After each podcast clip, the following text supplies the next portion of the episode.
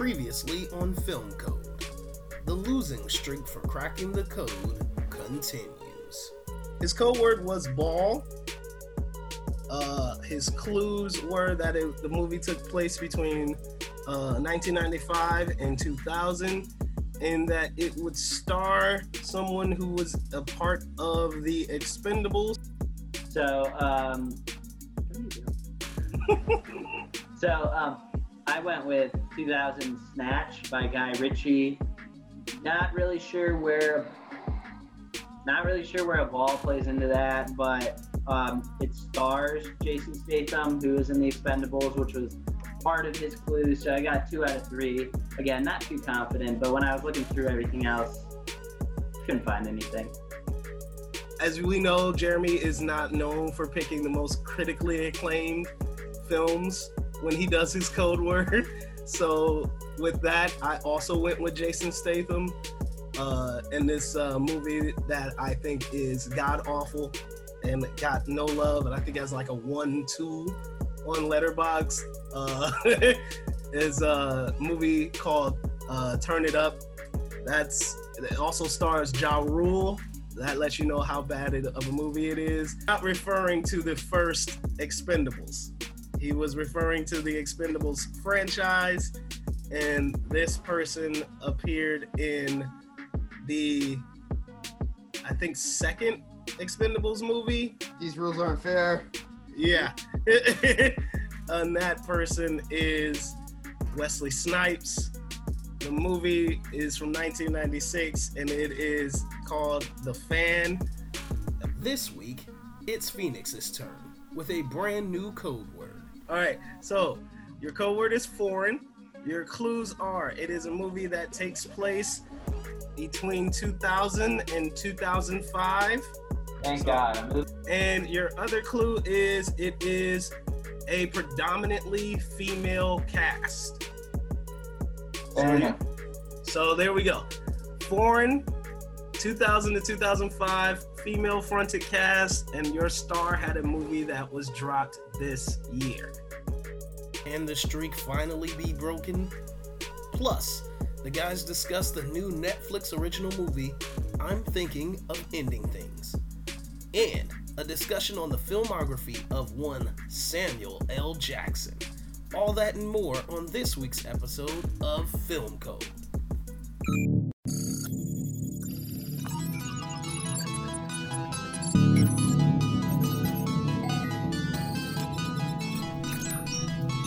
You are now Film Code. What's going on, everybody? Welcome to Film Code. How's it going? My name's Phoenix, and I am joined today by uh, three of my co-hosts. First off, I want to say hi and welcome officially as a member of the show to Brandon. Brandon, what's going on, sir? How are you? I'm good, everybody. How are you guys? It's good to be on officially to be on. Uh, per- well, I guess I guess I can say permanently. Uh, just it feels great. Feels great to be back in another podcast family. Um, the last one I was on didn't work out too well, so it's it's great to be back in another podcast family with some people I really enjoy talking with.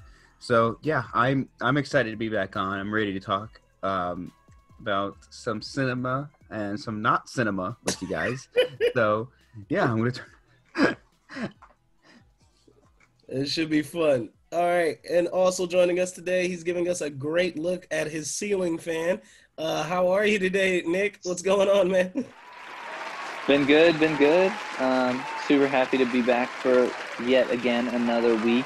This time there's NFL football on, so super Oh. happy to to have some football on. Um, but you can find me at Nick Spain on Letterboxd, and you can find all my hot takes. And Nathan and I are starting our David Fincher marathon with this week. Nice. All right. Speaking of the guy, he's also here joining us. Nathan, how you been, man? I'm good. Thanks for asking.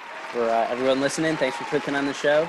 Just wanted to uh, officially reiterate, officially welcome uh, Brandon as a permanent host. You know, we've been buddies for, for a couple years now, so happy to, to bring you on and join uh, Film Code officially. So congrats on that. And um, man. like like Nick mentioned, we're starting David Fincher marathon, so we'll be logging all of Fincher's movies. We just watched seven last night, so for our take on that, head over to our Letterboxd. For me, you can find me at Nathan Pig. That's two G's. Um, yeah, just really excited to to talk about some big releases finally. So can't wait. Ooh, all right. And, a uh big release, I think is is an oxymoron for the movie that we are about to talk about. Uh, but yes, uh, we finally, well, I, I guess finally is not right. Anyway, uh, Netflix has a new Charlie Kaufman picture, and it is called "I'm Thinking of Ending Things." It is an adaptation of the book from, oh god, I had the author's name, uh, Ela Ray, something like that, or uh, the, I'll have to double check Something on that. like that. Yeah, but uh, it is. I'm thinking of ending things. It stars Jessie Buckley and Jesse Clemens. Plemons. Thank you. Uh, Double Jesse action. double Jesse's. Uh, so I just finished this movie last night, literally about I don't know nine hours ago. Um, Would you watch at like 2 a.m.? yeah, I, I think I finished at 2 a.m. Oh my god. Yeah. Uh, so since I was the last one to watch it, you guys, I think, were the first ones to watch it. Why don't you guys give us your first impressions? Nathan, we'll start with you. What was your first impressions of I'm thinking of ending things? Yeah, so just um, real quick, just so for the audience and for the four of us so we're on the same page, I think we're going to give a little bit of a non spoiler talk, uh, and then we'll let you know when we get into spoilers. So, uh, non spoiler talk. This is this is crazy. Um, this definitely is not a movie for everyone. I'm sure we are going to find that out when you hear our opinions. Um, this is a movie that challenges you to pay attention. We talked about Tenet last week and how that really challenges the audience to focus on what's going on. This is kind of a different way of challenging you. Um, there's little details that will change. There's things in the story that they talk about that you're like, this absolutely does not make sense for what's going on in the story, but it'll come back to play later. Um, you won't understand what's going on after the first time you watch it. This is absolutely one of these uh, movies that you should YouTube a couple different videos. And then after that, maybe your appreciation will grow. I know for me, it definitely did. Uh, when we concluded the film, I was like, okay, it was really good. I really enjoyed it, but I don't get it. And after YouTubing it and understanding, I had a lot more appreciation for it. I think one thing that you have to talk about with this movie is the performances. Uh, Jessica Buckley does a fantastic job. I'm not familiar with her in anything. I know she's in Chernobyl, which I want to watch, but just haven't gotten around to that. She's great. Jesse Plemons is a guy that I always think is good in everything he's in. You know, we know him from from Breaking Bad, Game Night, uh, El Camino, a couple other things as well. But Black Mirror. Yeah, exactly. So he's not someone that's like a, a star actor by any means, but he's definitely got the talent. I enjoy him in anything. Um, and then you get Toni Collette, who has a minor role in this, but of course is is a great actress as well. So I think all the details in this movie really blew me away, and the performances as well. But I've already been talking for a couple minutes. I don't want to go on too long. So Nick, go ahead. Uh, yeah. So I'll try and touch on some different notes as Nathan did, but I do want to mention the the performances. David uh, Lithgow, I think that's how you pronounce. Um, it's Professor Lupin from the Harry Potters. Yeah, Thewlis, David Thewlis. Um, he was the other um, of the four, like quote unquote main actors, I would say, in this film. But yeah, um, you know, we talked about Tenet, and Nathan and I talked about how confusing it was, how like frustrating it was throughout the whole film. Um, made that pretty evident. But this film, yes, while it was confusing, while it challenged you, while it made you really pay attention more so than any other movie that I've probably ever seen in my life. Um, it was more of like a mysterious confusing. Like you were like, it was like you kind of had a pen and paper in your head and you were like marking down like, okay, this was different, that was different. Okay, this changed. All right, that changed. And like, you just kept that like mental record of everything that changed over time and you kind of like were building your own case about what it meant. I mean, you know, Nathan and I didn't get the um, the meaning of this movie on the on the head of the nail at, at you know at first, um, but we we threw our ideas out there and had fun with it. But yeah, the performances are great.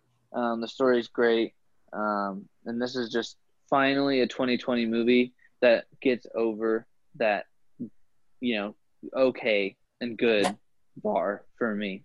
So I'm super excited to, to talk spoilers in a, in a few minutes. So if who Brandon wants to take over or Phoenix, whoever wants to go next. Go ahead, Brandon. I guess I'll go. Uh, I non spoiler. I've never been more bored, but also confused at a movie in my life. Um, Forward. But it's it's Yes. odd because you love Tenet. That's just where I like. see, it's but just- just isn't boring. Tenet isn't boring. Go ahead, take it away. So, about 20 minutes in, I'm just sitting there. I'm like, God, they're just sitting in this car the whole time. I, I can't go into more spoilers until we get to spoiler talk, but they're just sitting there. I'm like, and then I see, I see a, f- a few of my friends on Discord. I'm like, you know what? Screw it. I'm going to join them for a little bit. And then I hung out with them for an hour, played Among Us, got back to the, mo- to the movie, watched another hour of it, fell asleep, watched the rest of it this morning. I'm like, what is this movie? I've I, I've just never been more like irritated watching a movie in my life. I, I, I You Like, must have you must wrong. have seen the, another cut of Tenet than us. Nah. so but Jesse Plemons is great, um, as always. Um, I, I I had to look at the cast because I'm like, because the dad looked familiar. I'm like, wait, that's Professor Lupin. No way. But uh, that's all I got to say about it, non spoiler. So Phoenix. I'm really excited to hear what Phoenix said because over the last month, Phoenix has played everything close to the chest, and we have no idea what he's thinking until we learn when you learn what Phoenix thinks. So I'm excited to hear this. Okay. Uh, first off, I adore Jessie Buckley. Uh, another movie to check her out in is Wild Rose. Uh, I believe it was 2018. Fantastic movie. She was also in Lucy with uh, uh, that? Renee Zellweger. Oh, okay. Yeah, that was last year. Um, fantastic actress. I, I I adore her in pretty much everything she does. She's great in this. Um, Toni Toni Collette is pretty much like you know is almost like a reprise of her Hereditary character. Uh, not yeah, I was gonna say that. yeah, yeah, not as you know, in, I guess uh, volatile as that character, but still sort of like out of it. Um, I'm the first like I want to say like 30, 40 minutes of this movie. I was like all the way in. I was like, yeah. I was like, okay, this is interesting. This is weird. And right at the moment when it it starts playing with, you know, I, I guess time or, Its or themes. yeah, Yeah. yeah, Is is when it loses me. It loses me entirely, and then it never gets me back. Like it's a movie that like starts off one way and it stays on that on that tone for so long. You think that's what this movie is gonna be, and then as it goes on, it changes tonally. It changes theme over and over again. It just it loses me to the point where I was like hate watching like the last hour. like just watching. yeah, just like get this over with. Like please get this over with. It's 2 hours, 2 hours and 30 minutes long. Like it's way too damn long. It's way too stuck up its own ass. It's so dry. It's one of the driest movies I think I've ever seen. Um no. What's crazy is like if you would have told me before we all watched it that two of us would hate it and two of us would love it, I would think that Nick and I were the two that hated it.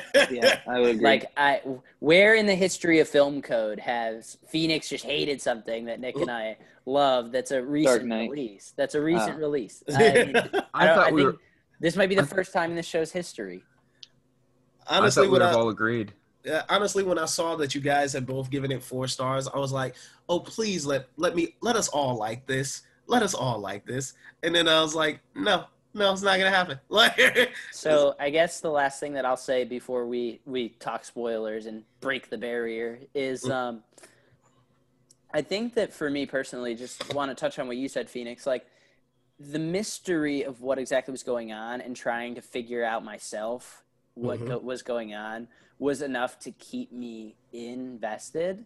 I think that like, you know, as certain scenes progress, especially in that last hour where they um you know, leave the one setting that they had previously been in for a majority of the film. Mhm. Um, at that point, I was like, I'm still just trying to piece this all together. And they go to the one little, the one little stand, and I think that's a real big, big point in the movie. And it's like, still just trying to communicate and figure out because when you're watching it, you feel like they're going to give you the answers. Um, so, I, I, for me personally, and I feel like Nick's the same way. The mystery was set up so perfectly that it kept me invested. And I had a couple of people, two actually, say to me like, just knowing your taste, Nathan, you're not going to like this because it's so slow and dry. And that like motivated me to pay attention a lot more and motivated me to to notice all the little things it does well. So, um, if anyone wants to say anything else before we before we break the uh, before we break the seal on spoilers. Uh, yeah. I'll- Oh, go, Oh, no, go ahead. ahead. Go ahead, Nick. I was gonna say this is this is my first Charlie Kaufman film. Mhm. Um, you know, directing wise, I've I've seen a couple movies that he's wrote. Um, but this is my first Charlie Kaufman film. Nathan and I tried to watch um, Synecdoche, New York, or whatever the fuck the name of that Syn- movie is. Synecdoche. Synecdoche. Yeah, I mean Nathan and I say Synecdoche, so you know. um, Are you serious? It's not called Cinedoche? Are you serious? yeah. no, like, are we not even fucking around? Like, Yeah. you're serious? That's what it's called. Yeah. Synecdoche? Synecdoche. Yeah. Oh my god. Okay. oh my god! But um, you know, this is my first Charlie Kaufman film, and you know, this movie came out absolutely fucking nowhere. Like, there was just one day on Twitter they were like, Charlie Kaufman's new film releases on Netflix in two weeks, and I was like, who the hell? What the hell? You know? So to like this film, I was super happy after I knew who it was. So there's my little my little two cents. Yeah, uh you mentioned the mystery and I'm, I'm like, yeah, I'm, I'm sorry. The, the the mystery is not nearly enough to keep my attention. It's like like that that first I love the tone of that first 40 minutes of the movie. Like it's just so it's like intense, it's very interesting. I loved all of the car conversations. I'm like this is going somewhere and just it it stifles its own progress uh but let's let's get into spoilers because i'm i'm getting tired of censoring myself uh all right so spoilers uh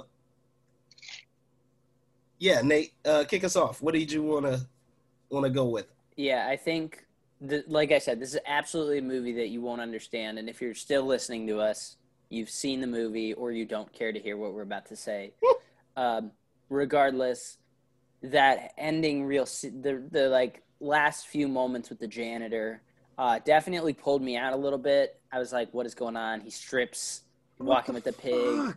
That was definitely a what the fuck moment, and I still can't really get behind that scene. I still think that that's misplaced. But as far as the whole ideology of what's going on in this movie, with um, like it's Jesse Plemons' character's Jake, it's his memories um, about what could have been, and Jessica Buckley's character is a metaphor for like all of the mis- mistakes he's made in life, whether it be with women, not confronting women that he wants to talk to, um, his painting, his dog, like everything in his life. Um, it's his memories, his regrets, things like that. And I think once you stop taking this movie so literally, and credit Nick, Nick's Nick's the person that told me this. Once you stop taking this movie so literally and like that doesn't make sense, that doesn't make sense. I think it helps you buy into it a little more because you know um, memories are confusing. Like obviously, you know you don't remember everything, especially from when you're younger, and it's just one of these movies that he's trying to rearrange in his head how things actually happened. And um, yeah, we'll, we'll we'll talk about more of that, I'm sure. But uh, someone else take it away. Okay, I'll, I'll agree with you. What in the actual fuck was that janitor scene? Like, he's just like, he looks at his windshield after having like almost a stroke or a heart attack or something. And he just sees cartoon characters. I'm like, what the fuck? So ba- basically, Brandon, I the the meaning of the ending is so. If you remember, she, um, Lucy or whatever her name was, she gets left in the car, and she says something, and she's like, "How long does it take to die of hypothermia?" Um, so when Jake, as a janitor, goes into the car, that's kind of like his thing of like, oh, how long does it take to die from hypothermia? Because he takes all all his clothes, and you know the ending scene is like the car covered in snow, basically him dying of of hypothermia. So he was already dead when like the pig came. So the pig basically like delivered him to wherever he was going. So that was kind of like what that what that was. Did you guys And- did you guys stick around through the credits? I did, yeah. There was a car so. engine that revved at the end of the credits. Yeah, we, we I saw that in a YouTube video, but we didn't we didn't stick around. Yeah. It ended so abruptly for me that I was like, there has to be something after the credits. So I stuck around to see that. And when I saw that that's all it was, I was even more frustrated. Um, What's okay. Like, it's not the ending that, that m- makes me the maddest, honestly. It's that middle part when they're, uh, at his when shit starts to hit the fan? yeah at at his family's house and and you know they're they're she's awake and then she's dying and then she's old and then he's older and, And she's, she's, in his young, like and picking up toy, like kitty Yeah. toys. I'm just like um like like if if it's me right and you know like you said I think what you guys pointed out is great that she was like a manifestation of his of all of his failures and things like that and all of his memories that makes a lot more sense now because watching it straight through I was like if I'm in a house where the the parents are getting older and dying and then young again like I'm leaving like well, I'm so like this is just I not said, I making said that once too in the movie. Is like when he when Jake like slams his fist on the table to like shut his mom up. I was like, I'd leave right there. I'd be Yeah. like, we need to go. You know, especially if this is somebody who like you're already saying I don't want to be in this relationship anymore. Which you know, obviously, like all that was just kind of like a, you know, not real, but like it's. I was, you know, taking it from the literal sense right. if I was like, oh, I want to leave this relationship, I'm just doing this to, you know, go through the motions, and then he fucking goes off on his mom like that, I'd be like, all right, we need to go. Like, I already So- need to go. so wait, did I think since Phoenix and Brandon just watched this late last night, did you guys get the opportunity to look at any theories or YouTube videos or explained or anything? I like didn't that? want to. Yeah, no, and uh, and uh, I I feel like you know maybe s- this is a movie that needs that, but It does. I'm not saying does. that. I'm not saying that it's going to completely change the way you feel. I don't think you're going to go from how you feel now to absolutely loving it. Mm. But this is 100% more than any movie I've Mm-hmm. ever seen. Something that you need those explain videos. You need theory videos for what things actually mean more than just watching it and digesting it because no one no one knows what all this means on, on yeah. that See, and and to me, I'm like, if I need that, I don't I don't like the movie. You know what I'm saying? I've seen a lot of movies where they have those like, oh, you know, explain the ending or whatever, and I'm like, I don't need to watch that. I know what the ending meant. Uh, you know what I'm saying? But here, I was just like, I, I don't care. I like by that by the middle of that that second or third tone change, I was like, you know what? I, I don't give a shit.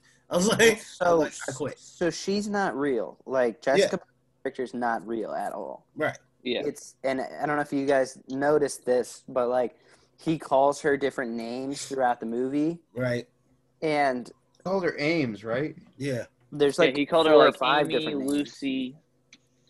Yeah. So she's not real, and like those are all women that he either liked or wanted to to you know, make a Today. move on, something like that. Yeah, and it's a culmination of all of his regrets. And then like when Yeah, she's kind of like his dream dream person. yeah, when she's showing the paintings on her phone, like at the dinner table, hmm that's like his way of communicating to his parents, like, I wanted to be a painter, that's my dream, but like you guys shut it down, and that's a part of my life that I wish I had, but instead I bury it away inside me because I'm embarrassed because, and the the whole movie is like that. Um, Yeah, and if you and if you notice, like when you know they first come to the house, there's like it was either one or two times where Jake was like, "Oh, and they're coming down now," and they never do. And then when you know he shakes his dad's hand for the first time, when he gets back, like his dad's not even looking at him um, because they just didn't have a good relationship. And the um, when uh, you know Jesse um, is explaining how her and Jake met, the whole thing was like she said that he was looking at her at like a trivia night, and you know he she like went over and talked to him. Um, but like in all actuality, the thing that happened in real life is that he was being a creep and staring at somebody, and that they wanted to like get away from him because he was being so fucking weird. Mhm. So that was kind of like his thoughts of like, oh, this is what should have happened. And those two examples are two of maybe 15 that Yeah. Are overarching stories that when you watch it literally and try to think of real world, like this is so weird. How are they aging and now they're young again? Like it obviously would be very confusing and frustrating. But when you look at it in the sense that like these are his memories and regrets and things that like a dream scenario, um, like hit working his way. It's as if like imagine if you could go inside your brain and mm. like relive memories and like you're there at memories that happened from your past. It's somewhat similar to that, not exactly, but it, it kind of is. So why don't you guys? Yeah. Does that make sense a little Yeah, more? Actually, yes. Thank you so bit. much. That that cleared up a lot of things. And guess what? The movie still sucked. Okay. See, I, you just, you, I really think you guys just need to watch No, an no, no. explain No, video no, no. for people that aren't No. Nick and I. listen, Yeah. listen, listen. You need to do, yeah, you I need to do that with complete- Tenet. I completely I'm We did. on board. I'm on board with everything you guys have said. That makes so much more sense. It even makes my experience of the movie more enjoyable now that I got all of that. However, where it loses me is in the execution. Like, period. Like you have a great idea, you have a great concept, right? All that all that has to take place right now is how you execute. Here, the execution was a fail. That's all. It was just a fail. Uh, there was no way to tie those things in without an explainer. That's that. That's what I'm saying. Like, if I need to do that step, then you failed. So like, I don't know where you put that in. I don't know how you edit the movie differently so that that comes across. But leaving it out on purpose is basically says to me like, "Oh, I'm so autistic that you have to learn more to, in order to appreciate what I do." And I'm like, "Screw you." Uh, you know, Wait, you know what I'm Wait, saying? did you say And artistic? Did you say artistic? Artistic, yes. Okay, No, okay. artistic. artistic. Sorry, Not the put- other Well, see, put on an accent See, for that. That was terrible.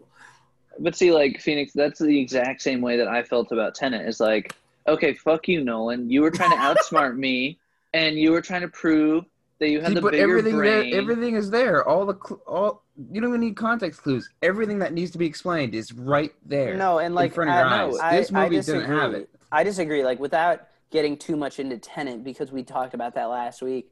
For those of you who want to listen to that episode, if you're listening to this, you can listen to that. It's our last episode. Um, I think uh, Nick and I totally are on the same page with this. With Tenet, it's a it's a story that you shouldn't have to explain. Like like with this movie, right?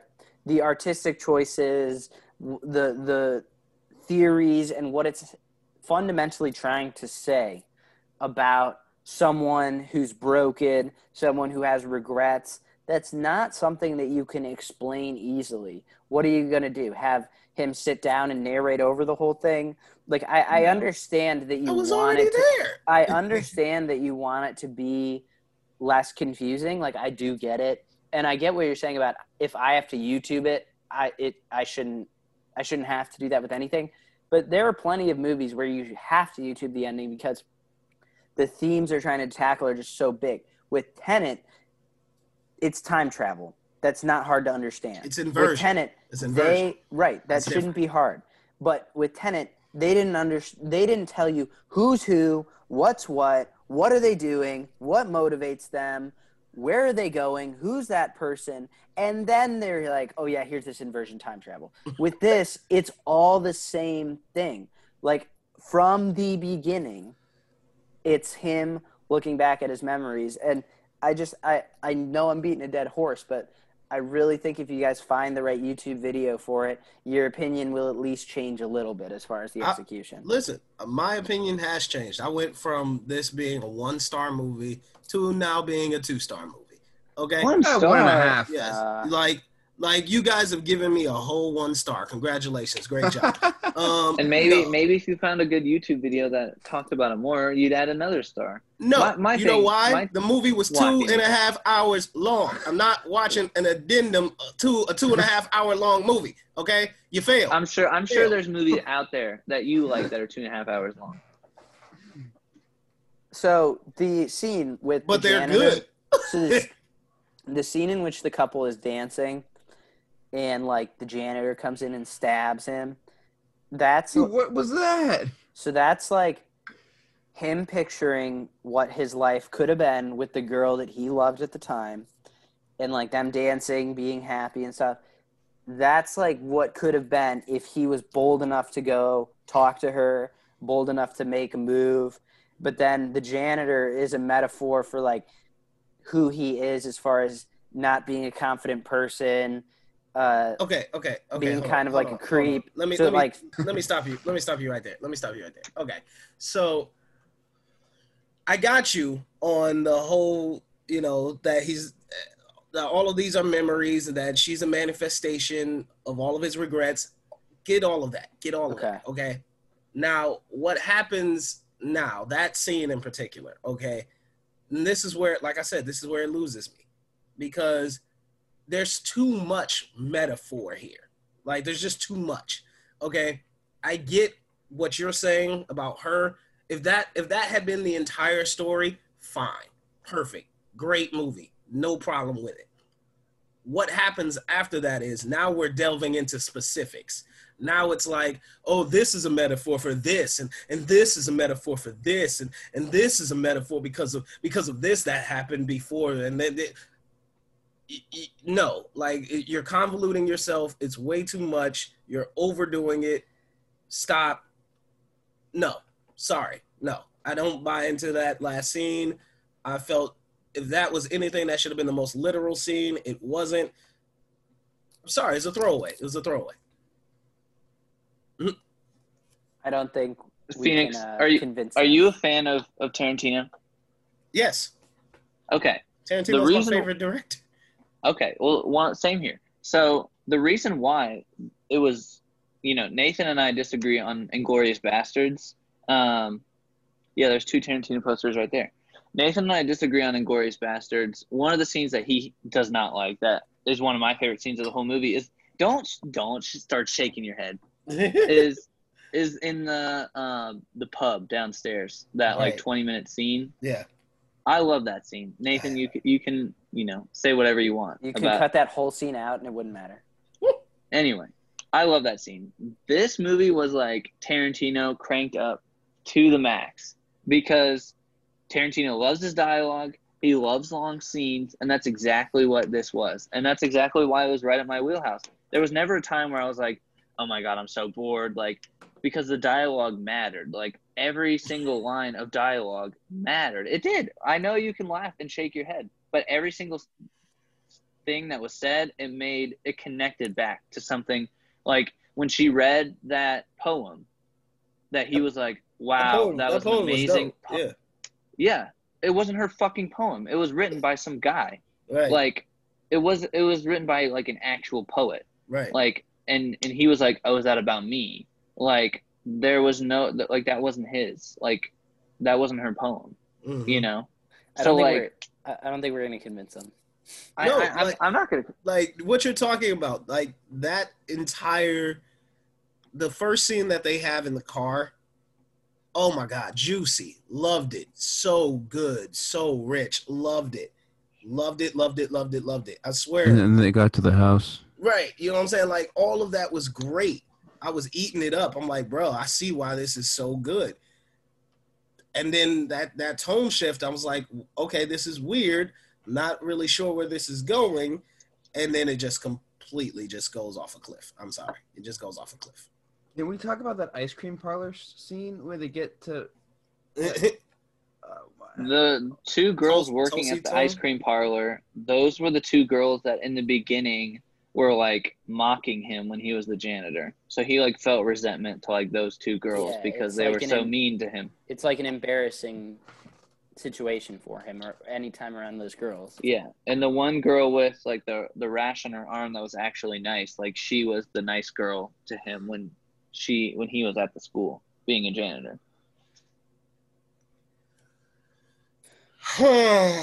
Let's just let's let's give our final scores then. no no no wait no wait because there's something i have to talk about okay All right. um i could like like i said you guys have raised my my my score from a one star to a two star uh but there's one thing i absolutely and i mean absolutely and i mean absolutely will not forgive okay Okay. the makeup in that final scene was oh my god! It's intentional. It's I intentional. It's It was- intentional. what do He's you dead. don't care? It's It was intentional. horrible okay That's were the they dead were they dead Yeah. They were Yes.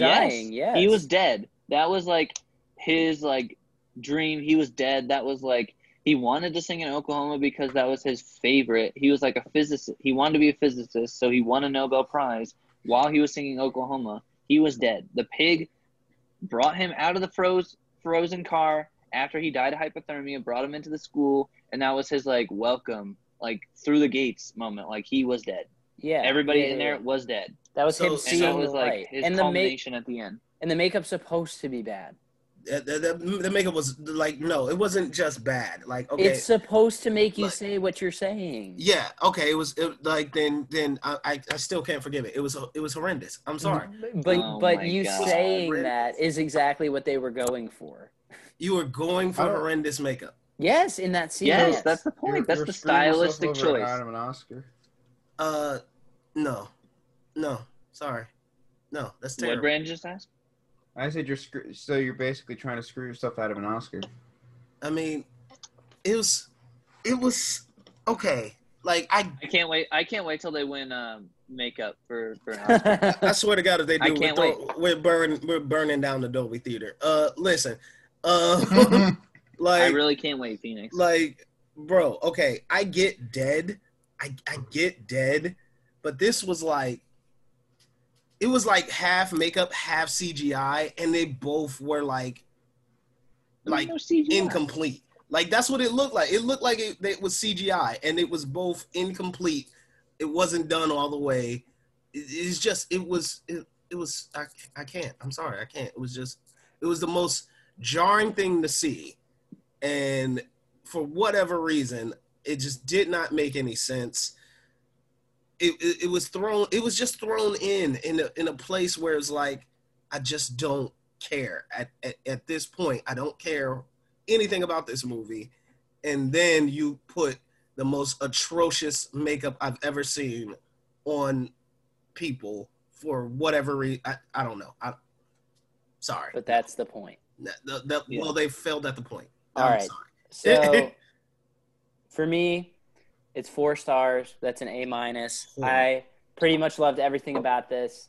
Uh, even just talking about it right now makes me want to rewatch it. Um, really enjoyed this. As of the time we are recording this, it's easily far and away the best movie 2020 so far. no in a year where we have disappointments all around uh, from Tenet, Shirley, Project Power, disappointments everywhere. This Yeah. easily, no. easily is the best movie of 2020 Not even. at the time of this recording. not even a little bit. Yeah. Uh, I'm I'm on the same boat, Nathan. Four stars. Um, no. I I love this movie. Nathan and I were guessing all these like supernatural, um, you know, demonic meanings that were behind the movie. And once I found out that it was memories, I loved it even more. Um, this is a movie that could could go up um, after I rewatch it later on in the year, around the end of the year.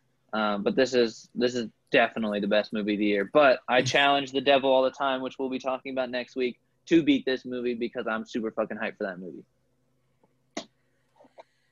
Phoenix Brandon, somebody. Oh my God. Here's Go ahead. where it's ranked on my 2020 list. That's a Oh that bad. that's a I joke. put it. That's a I joke. Li- I put That's it under joke. Scoob. That's cap. Scoob, Scoob oh was my so God. bad, but this I movie you, was man. so worse. You, you need to see more 2020 movies because you haven't That's seen cap. I haven't had a Fowl, chance. you haven't seen The Hunt, you haven't seen anything that's one stars. okay, okay. To be fair, yeah, you do need to see more 2020 releases, but that's about right for where uh, this No. movie should be. Uh, this movie is two stars. Like, No. like I said, I give it. congratulations. I give it half a star. yeah, yeah. No. Oh my Wow, No, wow. No, There's, there were a lot. Of, there were a lot of half star reviews for this. I'm not gonna lie. there's Um, no way. I'm sorry. Everybody who gave everybody who I follow on Letterboxd, if you gave this movie half star, you're getting unfollowed. I'm sorry. I'm sorry. This movie was trash. It was hard to sit through. It was slow. It was dry. It was drab. It had the worst editing choices I've ever seen. It was a, bad makeup, bad storyline, oh my god. horrible Not- execution. Not not not everything can be knives out, guys. Uh, not everything can be knives and, and, out. and everything should be.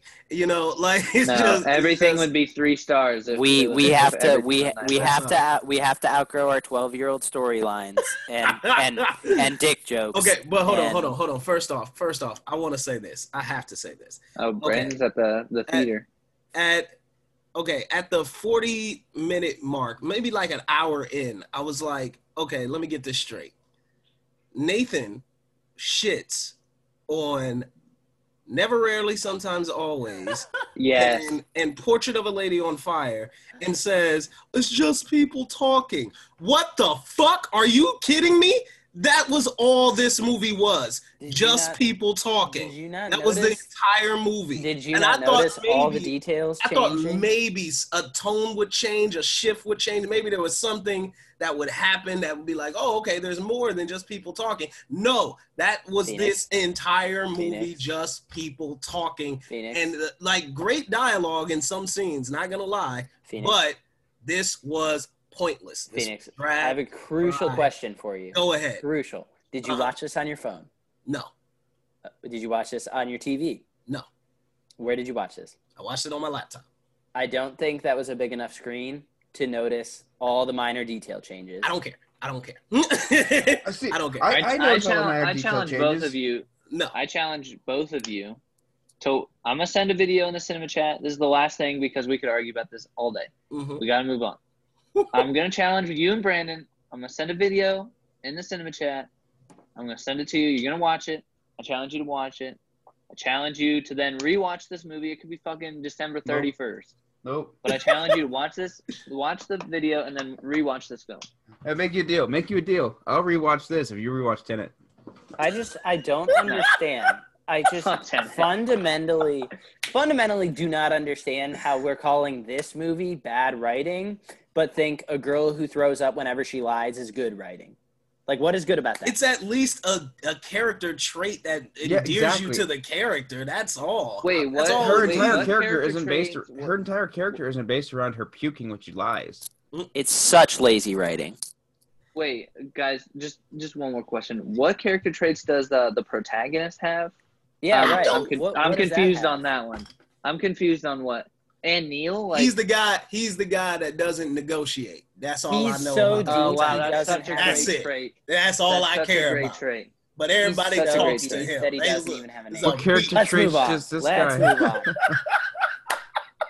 Mute us all. Let's get let's get at it. Yeah. so because of that, that was so much fun. I really want to know what was good for everybody this week. What's good? What's good?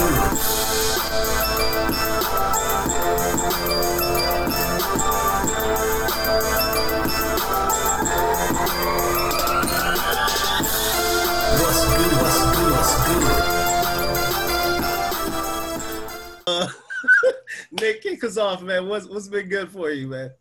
Well, you know, Nathan and I actually said this last night when we were watching Seven. Um, you know, we have not watched. I'm, I'm gonna go on my Letterboxd um, real quick just to just to see. But you know, th- this week I watched The Hunt. I Oh. watched Alien Three. I watched Seven, which was a great movie. I watched this, and I watched First Man, which none of those movies are not very well known um, enough for me to say like, oh, this is good. You should recommend it because I'm not gonna fucking recommend something that everybody's seen. So I don't have anything Oh, seriously? unless unless you want unless you want me to throw it back to like something that I watched in like fucking December, Yeah, yeah. which do it. which I can't think of anything right now. So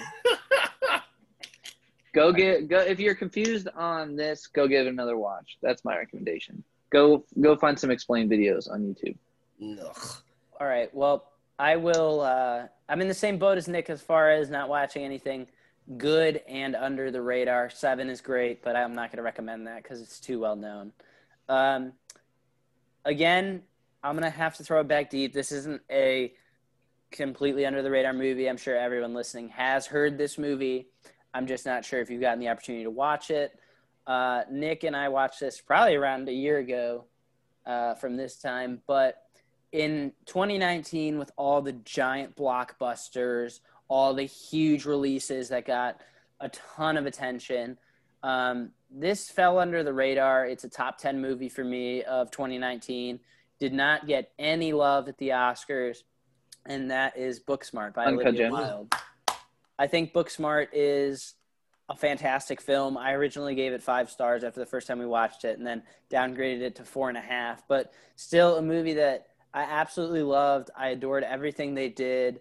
Um, I'm a big fan of Kaitlyn Dever ever since uh, she started on Last Man Standing.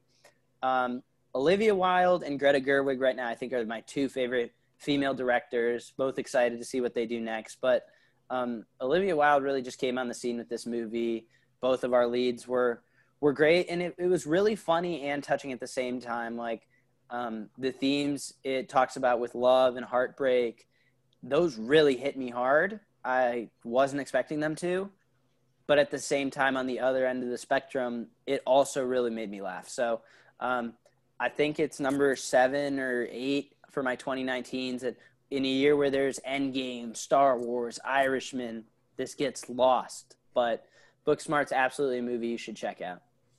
I absolutely adored Booksmart. It It's so good. is number 14 on my list of 2019's. Uh, fantastic movie. I loved it so so much. Wow, I'm glad I think we- I'm the only one who wasn't wasn't a fan of that. Yeah. Well, I'm glad Phoenix and I finally agree. Booksmart's at Uh, number. it's thirty. 18. It's thirty six in my 2019 ranked. Wow, really? It's at number eight. I, I, damn, green screen. Your it's at phone's number uh, the, the. Chinese theater. Wow. Yeah, no, I love Book uh, Booksmart. That was one of probably like for the longest, it was in my top 10 of the year, and it Yeah. got, Exactly. It got shoved And then out. I saw more films. Yeah. It's it's number eight for me. yeah, great movie. Um, all right, I'm gonna recommend a uh, another another documentary. I don't know why I keep doing this. Um, uh, I'm seeing a lot of great documentaries this year. I don't know why, but um, it's uh, is also on Netflix. Great documentary. It is called Crip Camp: A Disability Revolution. It is a 2020 uh, documentary. Uh, it's about the kids who went to this disability camp in the 1970s and how they were the ones who basically fought for disability rights in America. And uh, and it's just a great story of like it's crazy to me how uh, you know they had to fight for for this. You know what I'm saying? Like something that is so like we we see it now today. You know the the ramps on buses that allow people with wheelchairs to get on and stuff like that. Uh, you know, just having the sidewalks have ramps and stuff like that for people in wheelchairs. It's it's crazy to me that um, you know they had to fight for something that that is so simple. That's you know, especially because a disability is the only minority that only minority group that anyone can join at any time. So like to me, the sheer fact that it was a fight was like mind blowing. But uh Crip Camp, it's on Netflix, fantastic. I hope you check it out. Brandon, what about you? Um, I don't have anything from this week that I watched, but a few weeks ago I watched Palm Springs on uh, Hulu. Uh, it, it was a funny movie. I will give it this. I enjoyed it. I, I actually I actually enjoyed this film. It it takes the the cliche of Groundhog Day and takes it into a path of you can add people into this Groundhog Day with you. I I, I personally loved it. I laughed a lot. So I'm gonna give it. Uh, I'm not gonna give it a star, star rating, but I'm gonna I'm gonna give I'm gonna give Palm Springs my what's good of the week. okay okay i don't mean to i don't mean to be down on it like i enjoyed it i just i was i don't know. I felt that movie got way overpraised. It's good. It's just just way overpraised. Uh so that's palm Phoenix springs. And I, yeah. Phoenix and I did a uh, an episode together on Palm Springs. If you look down, however you're listening to this, you can hear our take on that as well. yeah. Uh so that's palm springs uh crip camp book smart and a rewatch of i'm thinking of ending things if you can stomach it and that's what's good from all No, of us. a video, an explained video of I'm thinking of ending things to at least understand it more. Not asking people to watch a two and a half hour movie. still bad still still bad that's what's good from us guys What's good? What's good? What's good?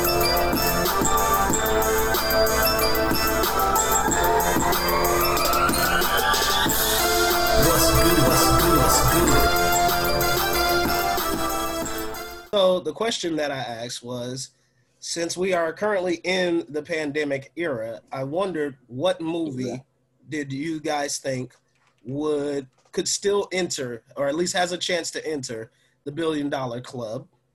The four uh, choices that I gave were Wonder Woman eighty four, Dune, Black Widow, and the Batman. On the in the poll that we have, Batman is is it's killing. Like it's I for Batman. it- it's killing. So I'm curious what you guys think, or if there's another movie that you think could enter the billion dollar club. Yeah, well, I, I think it, of those four options, it's got to be the Batman for me. I think that not only with with the character of Batman is going to draw people out immediately, anyways. Um, so You have all the you have all the little teenage girls who are hot for Robert Pattinson. yeah, I think that the From Batman his is Twilight just- years. is just going to be like I think it's going to be an event to be honest and that's putting my bias aside. I do think that uh, Dune is going to get a good following as well but Denis Villeneuve hasn't done well at the box office yet and that's not a fault of his. It's just he's not he's not a well-known director for the general audience. Um, and Matt Reeves isn't either by any means but again you have a character like Batman who's way more recognizable than than the Dune story and I just think that that that's going to do so much better for for a billion dollars. But I'd be interested to to think about um, if there's any other than the four you listed that that would do better. But uh, to me, that's the easy choice. Yeah, definitely the Batman. Like I can't think of anything else that would Mm. reach the that that would reach the billion dollar club while there's a pandemic going on. Like Tenet, Tenet did good opening weekend, but it's definitely like slowed off. I think they they Yeah, they're, They're refusing to share the- stats. yeah they're not even showing their stats. And I know they got like a hundred million on their opening weekend, but that was it. That's all I saw. right? Um, I am going to politely disagree. I am going with Black Widow. I think Black Widow will will easily uh, get the billion, and I think because Marvel just has such such a name to it, and the fact that it's You know, it's a Marvel movie. It's Black Widow. She's a beloved character. Even though it's a prequel, I still think, you know, especially if it gets good word of mouth, I think it, it, it has the easiest chance of getting to a billion. Um, the one actually that I will throw out there is another Marvel movie, and that's Eternals. I think Eternals stands a good chance of getting a billion dollars as well, only because I think Chloe Zhao, who's the director of that movie, is getting a lot of buzz for her other film, and so a lot of people are going to be interested to check out what she does with the superhero film. So, So I, I think both of those could easily pass a billion dollars. I agree. But I think the Batman will still make more money than both of those Mm. MCU movies. So mm, from that standpoint, I I would. I would agree with you that I could see Black Widow making more money than Eternals, just because I think Eternals is such an unknown project that not a lot of people are going to go out. Well, obviously a lot, but not a lot of non MCU fans, non theater goers are going to come out for that. Um, where they would come out for Black Widow. I just think the Batman's going to make more money than Black Widow would. Mhm. See, the thing that gets me is uh, for the for the the future of the MCU. I'm pretty sure like there's going to be a lot less of an audience going to see these films now because mm, like like let's just say my dad my dad probably doesn't have any interest in the future of the MCU. Like the main Avengers are gone. It's going to be tough for people to come back. Like a lot of people want to go see these Marvel movies to see the main Avengers and see the um that group of just that the group of the main six and there's that story leading up to Infinity War and Endgame. You know what I mean? I, I think actually the one thing that'll benefit the Marvel movies is unfortunately a global pandemic. Uh, the sheer fact that there's been so much time uh, put between the last Marvel movie and the next one is it's it's almost rebuilding hype in a way for them so that they have a chance to to recapture that magic. So with that time, uh, space, you know, I was about to say time space differential. Uh, but like with as much time as there's been between Endgame to the next one, uh, I'm sorry, not even Endgame, uh, Far From Home to to Black Widow, I think that'll give us enough of a breather from Marvel movies that will be re-engaged once once it comes out, and especially if it's Per- Personally, I don't think in a pandemic era, I don't think any of those movies make a billion dollars. I mean, you know, there's only what like, is it 20 or 11 movies? How many is it? I think it's like 23 or something like that. Um, but I, I don't think I don't see any of these movies making a billion dollars during a pandemic. I think they could be giving away free tickets um, you know, I I just don't see it happening. Um, you know, Tenet making 153 million dollars opening weekend's great, but it would have to stay in theaters a long time to even you know meet those numbers. So, and I, I want to look to see how many movies have made over a billion dollars, but I, I don't I don't see any of those. I mean, just last year, seven, at least seven Disney properties made a, a billion dollars or more. Uh, I think like two other movies that weren't uh, Disney made a billion dollars as well. So it's a hard, it's a hard, It's, it, uh, there's 47 yeah. ever. yeah, 47 um, movies of all time have hit a billion. but- dollars. you know, I, I kind of on Phoenix decide if there was one, I think it would be Black Widow because it's Marvel and you know, we saw so much with Captain Marvel being the first female lead superhero and you know, for this to be the second lead female superhero and for Florence Pugh to kind of shift into that um, main role of being um, Avengers is rumored. Um, I think that could could make it. But I can see the Batman too but I just don't see any movies during a pandemic making a billion dollars. All right. Well, sweet. That's a nice, uh, interesting answers. I think. Uh, I think we'll just have to see. Um. All right. So let's move on to our discussion this week.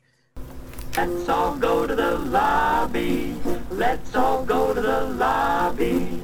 Let's all go to the lobby to get ourselves a treat.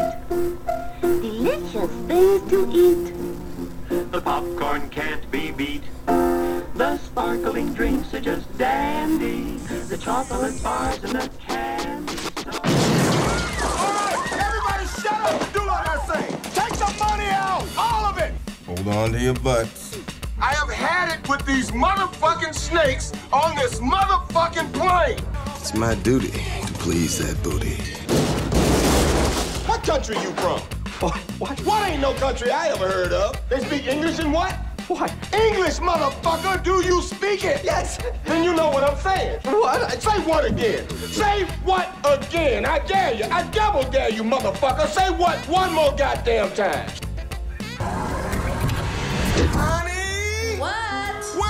My super suit? What? Where is my super suit? Teachers ain't supposed to touch students. I'm not a teacher. I'm the new basketball coach. What happened to you, man? Your ass used to be beautiful. I recognize the council has made a decision, but given that it's a stupid ass decision, I've elected to ignore it. The other end. And I will strike down upon thee with great vengeance and furious anger. We are anger. discussing the entirety of the one and only Samuel L. Jackson, his glorious filmography, which is pretty long. I'm not gonna lie. It's a it's a lengthy filmography for any actor, but he's been at this for almost what 30, 40 years, something like that. Sam- Jackson is the is one of the, the the only few people that people can't get mad at if he calls you a motherfucker. Pretty much, yeah. like he needs to fucking copyright that word. All right, so looking at Samuel L. Jackson, uh, let's kick off with I don't know. Uh, I was gonna say your favorite, but how about uh? Yeah, let's let's let's go there. Your favorite. What's your favorite Samuel Jackson performance? And then we'll do movie. So Nathan, kick us off. What's your favorite Samuel Jackson performance that you've seen? Yeah, so one thing that Nick and I always talk about is like what actor we've seen the most of, and on Letterboxd it'll tell you the percentage of how many films you've seen. And then you, if you click on the percentage, it shows you specifically how many movies. And for the longest time, I thought it was Jake Gyllenhaal and J.K. Simmons because I've seen twelve of theirs Mhm. logged on Letterboxd. And then I got over to Samuel L. Jackson, and I've seen twenty-four, double it. Yeah. So it's easily Samuel L. Jackson is the most watched actor uh, for my Letterboxd so far, and I think it's deservedly so because this man's in everything. he's in he's in everything big. You know, you got Star Wars, Jurassic Park, the MCU, and even though he's not entirely in the MCU, he's still there. He still gets credit.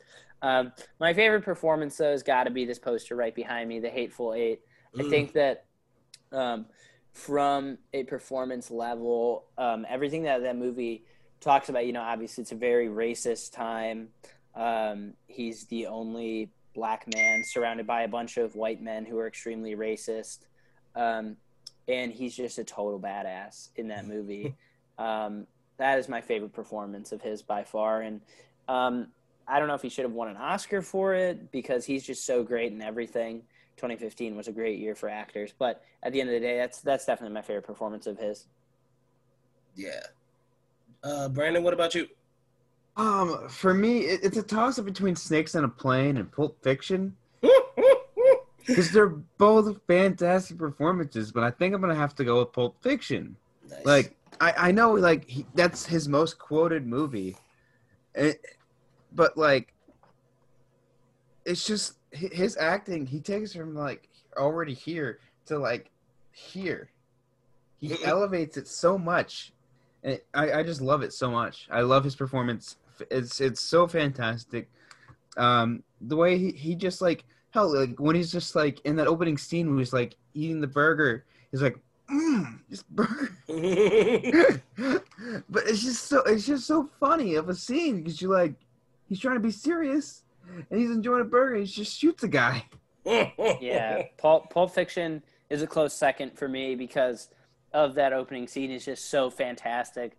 But I just don't think Jules is in Pulp Fiction enough. Yeah. Hateful Eight, Yeah. Hateful Eight. Uh, Marquis Warren is the is the centerpiece the entire time. He's almost in every scene, um, and I actually get to see him. Whereas Jules is absolutely a better character, but um, he's just not in it enough for me. Mm. Uh, this is tough. I've uh, I've seen, according to Letterboxd, I've only seen 19 of his movies, but in actuality, I've probably seen about 50. Uh, just haven't logged them.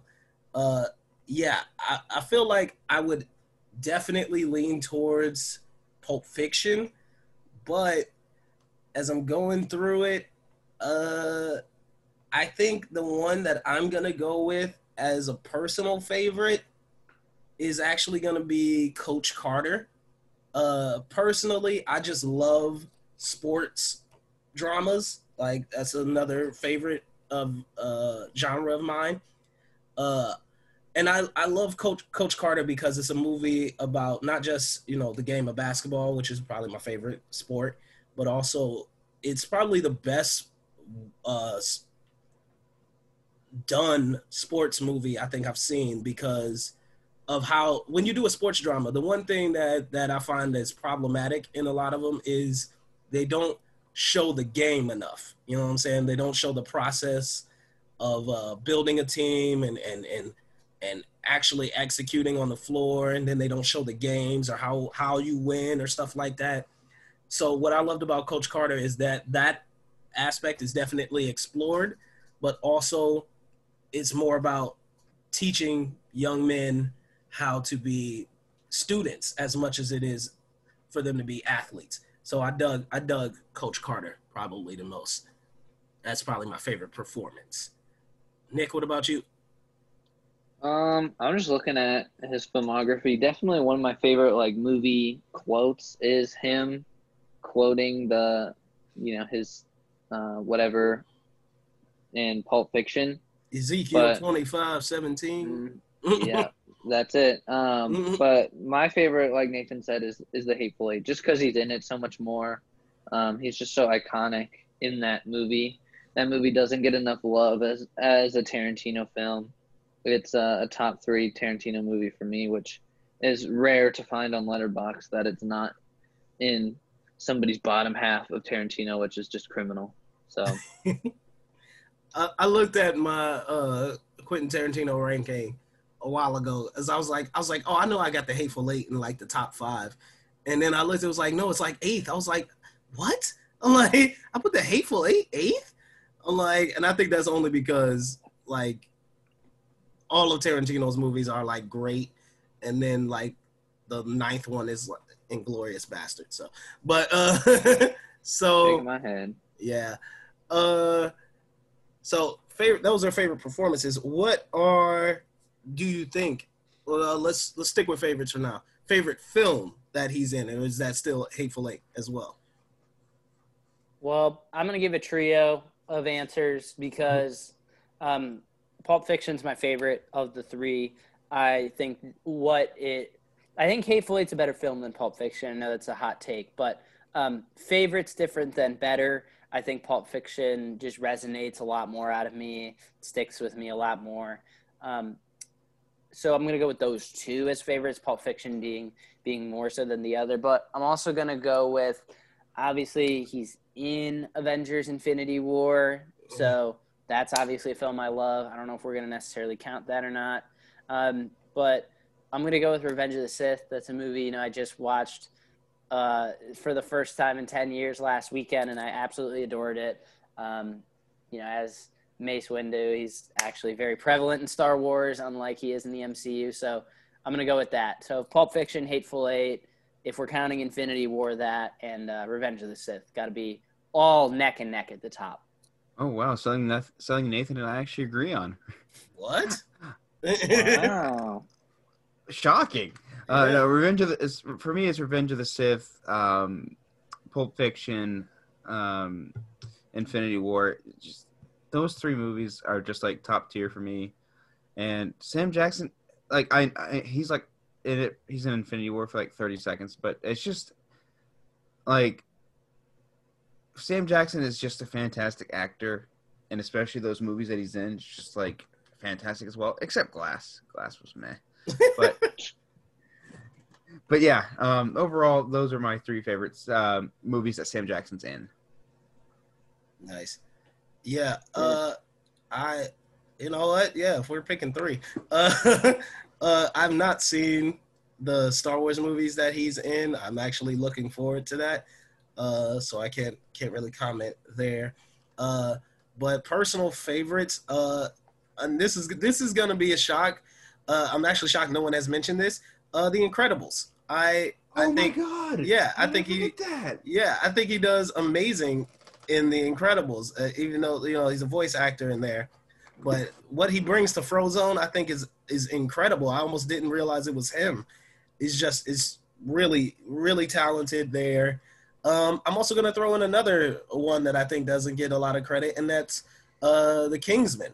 Uh, I think the character that he plays in the Kingsman is Oh yeah. is like really nuanced. It's really crazy how how good he is as a villain because we often see him as a hero. So like I think it's just crazy how good he is as a as a villain in that movie. Um and uh I got to throw in Django. I think, you know, you can't go wrong with any any Tarantino movie that Samuel L. Jackson is in, he's gonna murder. And I think him and Django is another like exceptional role that shows his range and uh, the lengths that he's willing to go to for for that narrative. So uh, yeah, Django Unchained, Incredibles, and The Kingsman for me.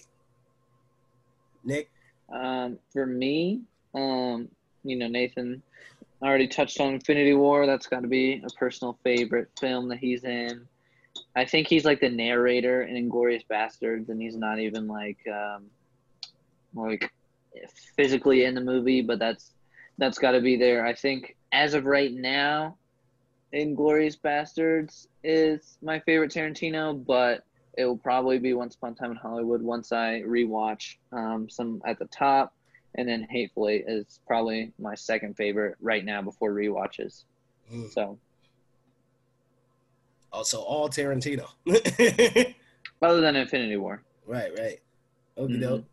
So, uh, what do would we consider the best uh, Samuel L. Jackson performance? I'm Uh, gonna I'm gonna basically hit the same notes you just said, Phoenix. Um, I think Django's his best role by far. Mm. Um, just with so there's obviously we know this as film fans, right? We know as people that have watched extensive Samuel L. Jackson filmography, we know how diverse he can be, play a bunch of different characters, got a lot of range. But um, to the common viewer, to someone that doesn't watch a ton of his films, they think he's just the uptight guy that screams a lot. um, and yeah, I can see that. But I think with what he does in Django is so crazy. I think it's it's easy for people that don't watch movies a ton to not see how good of an actor Sam is because you see him in the Capital One commercials and he's just screaming. They know him from Pulp Fiction and he's screaming, you know, and they just think he's the angry black dude a lot. Hmm. But you forget that this man can actually act, and Django is that for him. You know, I'm a big, big believer that Django features three best performances by actors: Leo, Jamie Foxx, and Samuel L. Jackson. All delivered their best performance of their career, in my opinion, inside of that movie. Um, so I just love what he's able to bring inside of that film. Yeah. I'm gonna hit. I'm gonna hit on all the same notes as Nathan did, as as in Django. Um, for him to like look like 30 years older than than he actually did, pull off the the old old man, um, you know, vibe that he brought in Django, and and obviously everything else that Nathan said about it. So Django is probably his best performance for me. Nice. Uh, Brandon. Um, I, I'm gonna have to say Django as well. I, Wow. yeah. I mean, like second up would be probably Pulp Fiction, just just from his like. I know he's not in the movie as much as he should be, but like his performance in that film was just great. So yeah, it's de- it's definitely Django, and then and then Pulp Fiction. Yeah, it is. It is. I, I, I hate to be uh, all in line here. That's that's kind of crazy, but um, I think when you're talking about best performances, it's hard to look past uh, any of the Tarantino films that he's in because I feel like that's just when he just brings his A game. Um, but I am going to disagree. I'm not going to go with Django or Pulp Fiction. I'm actually going to go with a movie that I love and and appreciate and Oh, I think know it it's was coming. I know it's coming. fantastic, and that is Jackie Brown. I knew it. Yeah. I knew that was coming out of your mouth. I knew it. Oh my god! I I loved Jackie Brown. Uh, thought it was fantastic. It was the last Tarantino movie that I had seen, and I thought he did sensational in it. I think he's a great lead. Um, you know, we talk about how he's not featured very much in Pulp Fiction and how he's the main star in Hateful Eight. He's also the main star here, and uh, well, probably second main to to Pam Grier, but um, I think he does. He gives a fantastic performance, and I love I love all the dialogue, and I love how just gangster he is. So yeah, for me, it's Jackie Brown. Mhm. All right. So that considered, now I would have to say, what is the best? This might we might run run around the same answers again, but the best movie that Samuel L. Jackson has done. What would you say is that? If we're counting thinking about this Avengers, for one second. if we're counting Avengers Infinity War, I'm gonna go with that. Um, but obviously, he's just in post credit scene there. So if we're not counting that, uh, gotta go with Hateful Eight. I think it's a better film than Pulp Fiction, and um, yeah, that's that's what I'm gonna go with. Revenge of the Sith. I mean, it, it has it has to be Rise of Skywalker. I mean, that film is just brilliantly. Oh no, he is in it. He is in it. I forgot brilliantly made. Uh, but no, probably the best film. Uh, I want to say something different than Nathan, but I still have to go Hateful Eight. I just think it's a great, a greatly. I just think it's one of Tarantino's best made films. So Uh, that, yeah, that's tough because he's in a lot of the movies that I think are some of the best movies. Period. Um, yeah, that is tough. Uh, I I I don't want to go Tarantino again. I feel like like especially with someone who has this long and like deep of a filmography. Uh, th- th- there's just there's a lot of movies that I think he's really great in. Uh, but yeah, I think it, for me it's gonna be it's gonna be Pulp Fiction. I think Pulp Fiction is the best movie, one of the best movies ever made. Uh, yeah, so the best movie that he's in is is probably Pulp Fiction. It's just it's just a classic to me. All right, so uh, I was wondering. I know Nathan and Nick both got around to seeing The Banker, uh, which he's also in. Can y'all tell us a little bit about that? Because that's next on my watch list. I want to know what you thought of The Banker. Yeah, so to be honest with you, like I think that Samuel L. Jackson is a fantastic actor. We know this. Like I am not sitting here denying that. I just don't think he has a lot to do in the banker. Like Mm. um non spoilers, obviously, he just plays the old wise character. Mm. And that's perfect for him. It's just the way that the story is written, he's just there's just two other characters that get a lot more of the spotlight and get a lot more of the plot points. Um, so he just kind of sits around and doesn't do a whole lot. Um, again, I'm not saying anything bad about him, but like when you conclude watching, you're gonna be like, you're gonna be talking about Nicholas Hoult, you're gonna be talking about Anthony Mackie, you're gonna be talking about the the story itself, and Samuel L. Jackson's probably not even gonna be in the top five or six things you talk about. So um, I was kind of surprised they got him to be to be quite frank with you because that role just you you could get someone that's not very known to do that role and wouldn't miss a beat. Um, that's at least my opinion of it. He's not bad by any means. Um, it's just he just doesn't. He's not given a whole lot to do. Um, as far as the movie itself, I absolutely adore The Banker. It was my number one of the year until uh, I'm thinking of ending things, and it's a movie that I just generally do not understand why people don't like it. I saw Austin Burke, who gives high scores to everything, give this a low score because it didn't do anything different. But I just don't see that. This uh, gained a, it got a lot of emotions out of me. I thought the runtime flew by. I thought it was a great story. A movie that I tie this to very well. Uh, I see a lot of similarities in is Just Mercy because of the racism, because of the great performances by two strong um, actors who, like, their characters know this, they're being wronged and wants to make a name for themselves. There's just a lot of similarities between that and Just Mercy, and I think that the banker does pretty much everything better than Just Mercy does. Is that? Did you want me to, to do more, or do Oh, you want no, Nick I- to touch on it too? Yeah, or- yeah. Nick, what did you have any thoughts on the banker? Yeah, um, I'm a huge biopic biopic fan. Um, you know, and this is kind of like a story that you wouldn't know about necessarily unless you really were deep, deep into history. Um, but yeah, I, I agree. And in thinking of great performances in that movie, Sam Jackson's probably third, um, just based on like his screen time. I think Anthony Mackie and Nicholas Hoult are people that I think of before I think of Samuel Jackson. But as a movie itself, you know, I, I really enjoyed it. It was, you know, my favorite movie of the year for a little bit until I'm thinking of ending things came along.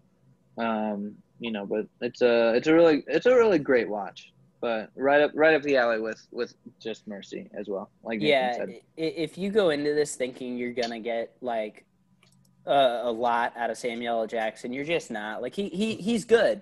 There's just nothing for him to do. Yep. Okay, doke. Well, I'm I'm looking forward to it either way. So, all right. So, uh, because Samuel L. Jackson is one of the unique actors to have been in like half of Tarantino's filmography, the MCU, uh, Star Wars, Kingsman, uh, uh, Jurassic Park. Jurassic Park, Die Hard, like you know what I'm saying? He's he's been a part of a lot of strong franchises. Uh even Shaft, which is, you know, one that he started. Um I think so let's go through those basically. Uh I don't know, but you guys can tell me which I don't know how many Star Wars. I guess he's in one, two, Oh, four.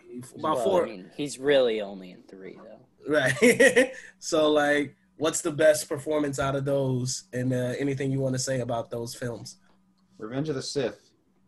He he because in the first two he he I don't want to spoil too much for you, Phoenix, but it's his role consists of sitting around and doing nothing.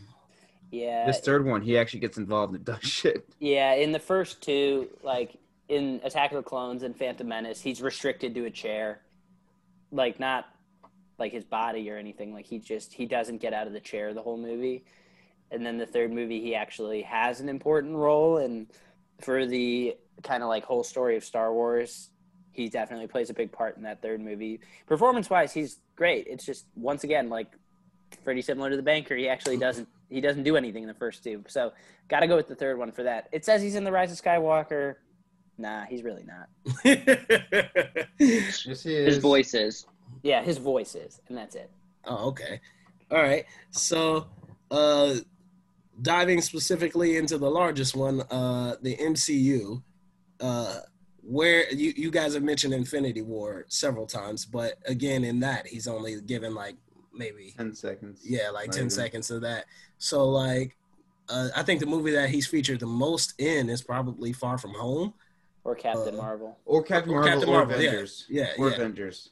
Or yeah, Avengers. So like, what where would you what do you think is his best performance in the MCU? First Avengers. Mm. Well, I think Captain Marvel because he's already played this character for several movies, and he has to go back and play a younger version of that character. So I just think what he's asked to do in Captain Marvel is so much different than, like, like I said when we started this conversation, what he's known best for, and probably what he's actually best at, is being the angry man that screams. Mm. Um, and that's pretty much what Nick Fury is. So um, I don't know, just ask him to do something different, to step outside and play a character that he hasn't, and especially he's very prevalent in Captain Marvel. He's you can't tell that story of Captain Marvel without Nick Fury. So uh, from an MCU standpoint, I think that's his best movie. I am going to disagree. I think the best movie where where the character of Nick Fury matters the most to the story is in uh, Captain America: The Winter Soldier.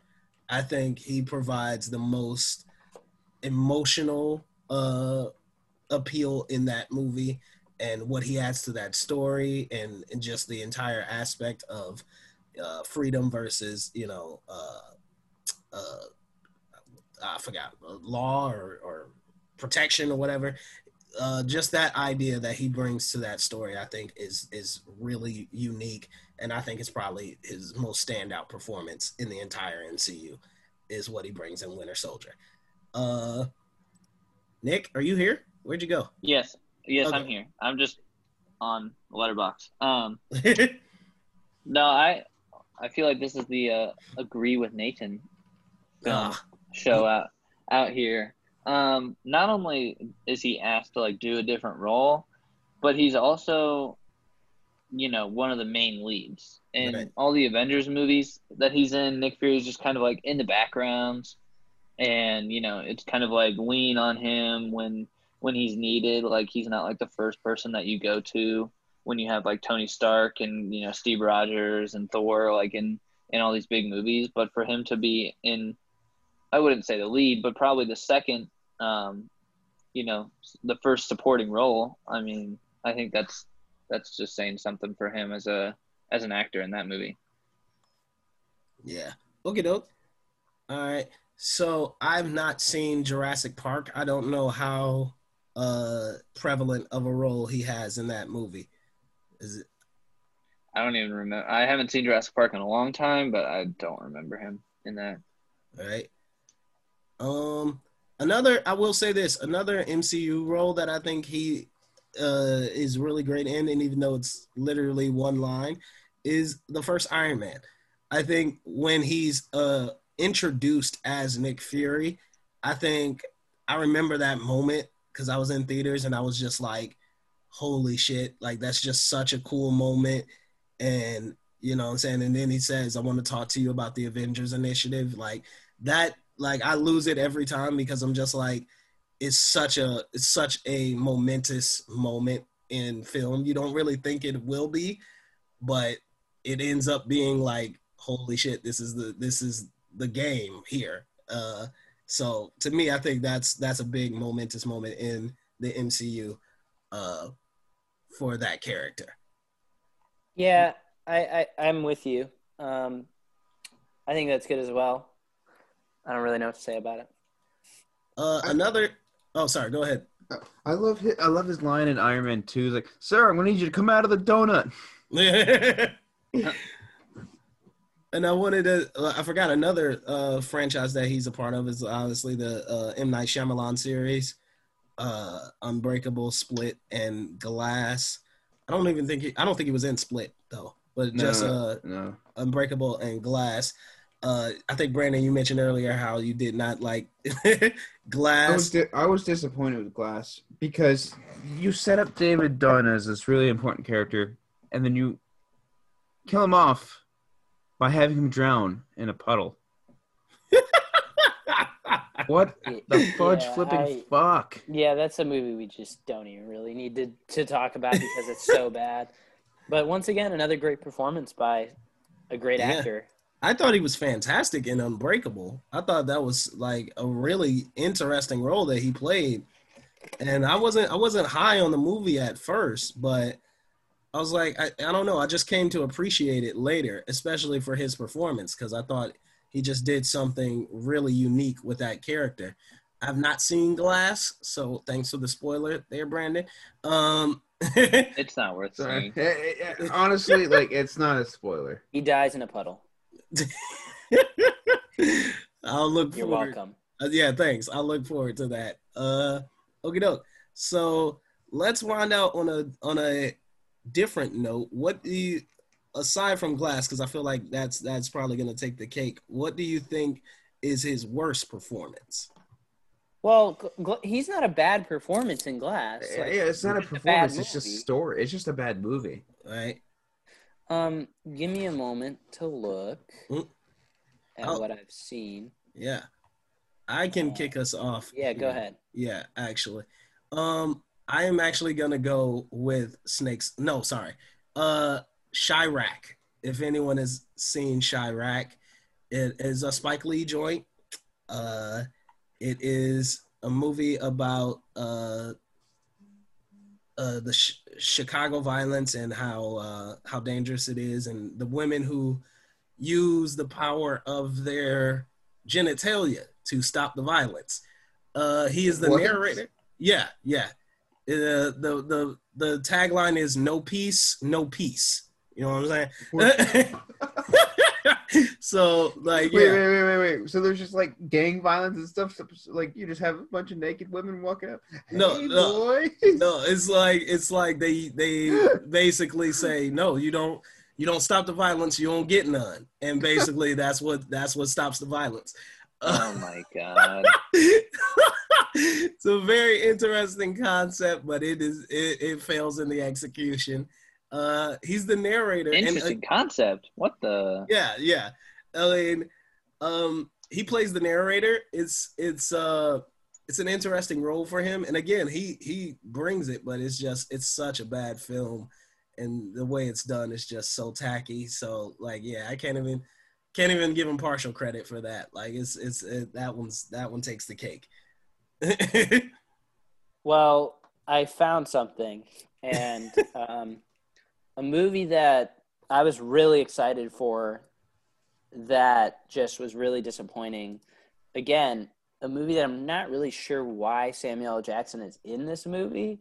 Um, the Last Full Measure, which Mm. came out this year, but is a 2019 release, uh, starring Sebastian Stan, Christopher Plummer, a, a great cast. so I don't really know what happened, Mhm. but this is a movie that's just so forgettable, doesn't really do anything well, and it's just it's similar storyline to Five Bloods as far as like soldiers that were fighting a war and the PTSD didn't feel like they were treated right and Samuel L. Jackson like plays the older version of you know some a character who was in war and it just Samuel L. Jackson's good in everything so of course he's good in this but it just felt odd everything about this movie felt odd felt weird um, didn't really resonate anything out of me and honestly I forgot he was even in this so um, that's what I'm gonna go with. It, it was just forgettable more than it was anything because he's never bad. I haven't seen him in anything bad,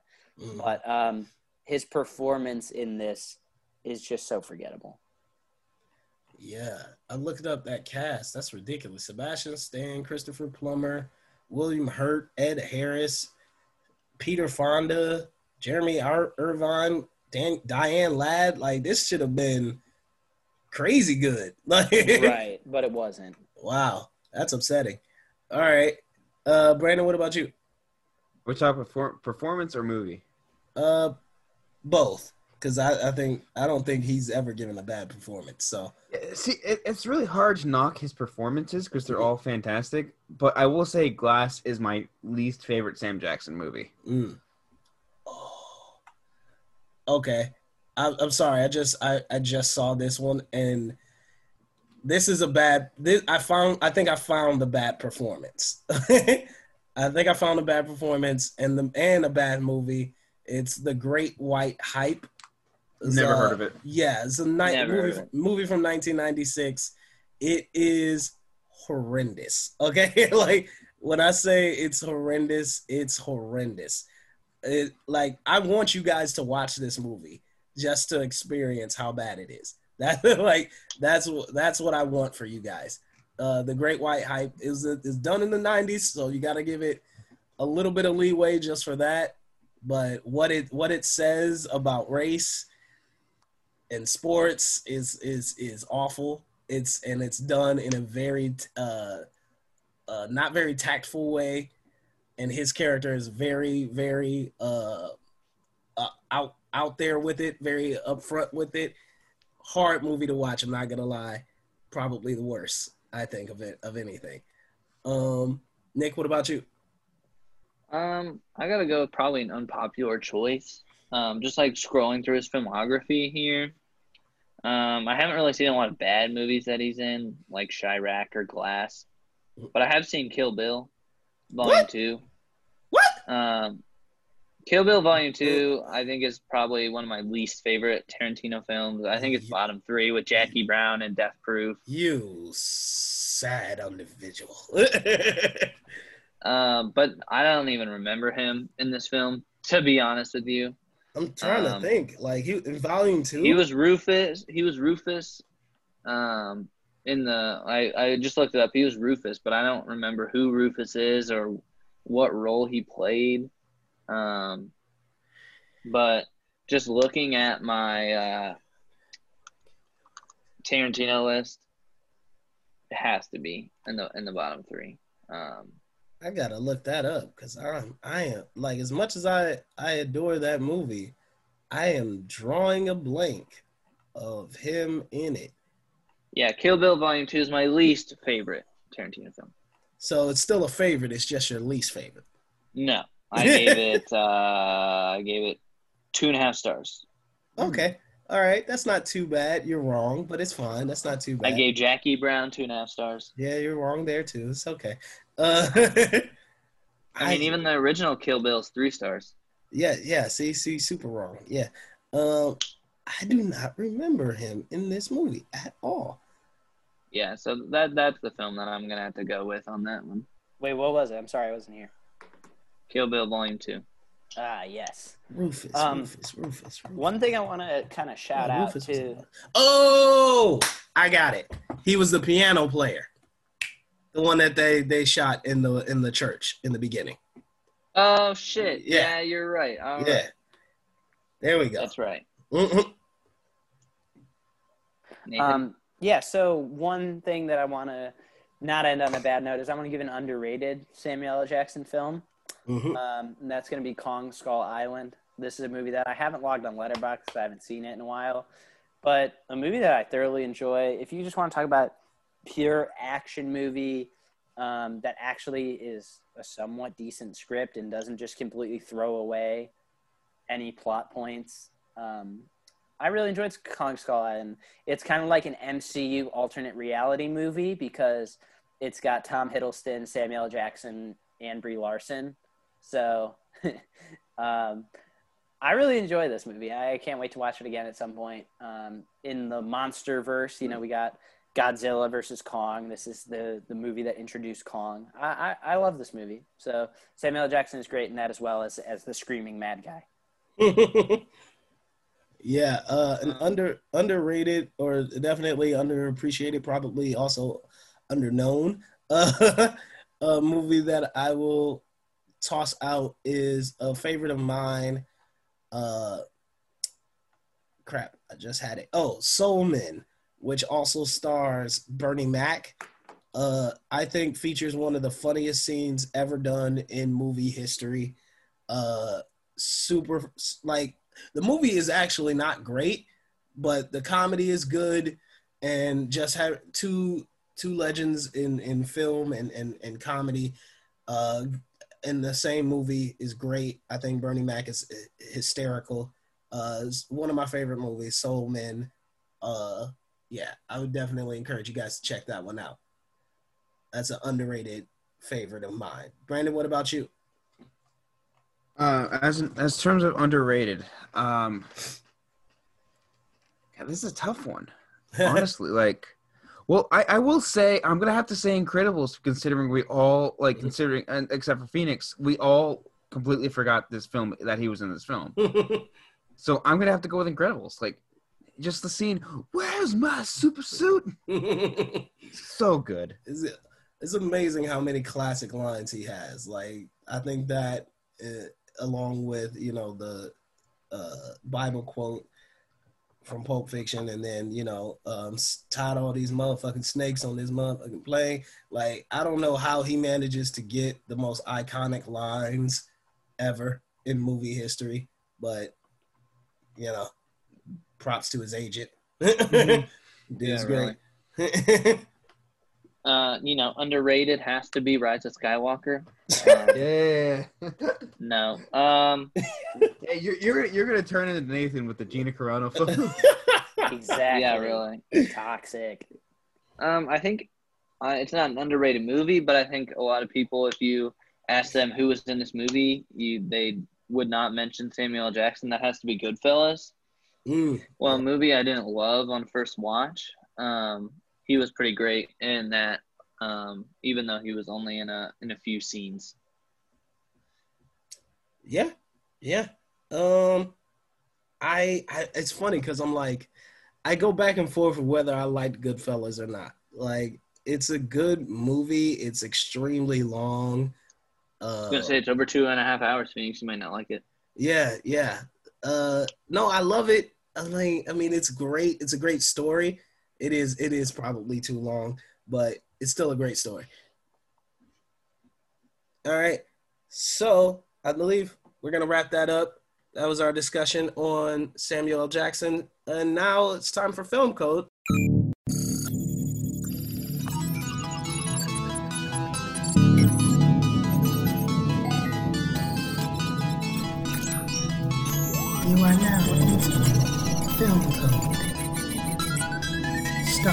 Program. And now it's time for film code. So I hope I, you I guys. didn't even get. I, I I even had the time to do it. I didn't get a chance to research it this time around. Uh, this will be fun. Well, you get to make a, a educated guess. So uh, it was my code word this week. Uh, the code word was foreign, and it. Oh God, what were my clues? Jesus. the code word was foreign. It was a movie from 2000 to 2005. It do do do do do do do do do do do do do do do do. Born in 2005, had a Female majority cast. female cast. and the lead starred in a movie that came out in the last year. So, whew, let's try that again. The code word was foreign. It was from a film from 2000 to 2005. It was a mostly female cast, and the lead starred in a movie that came out in the last year. Uh, Nick, start us off. What do you got? um, you know, did did my time with the with the research like five minutes ago, um, because I kind of forgot about it. But uh, I think I got a pretty good guess. Mhm. Um, this movie came out in 2000.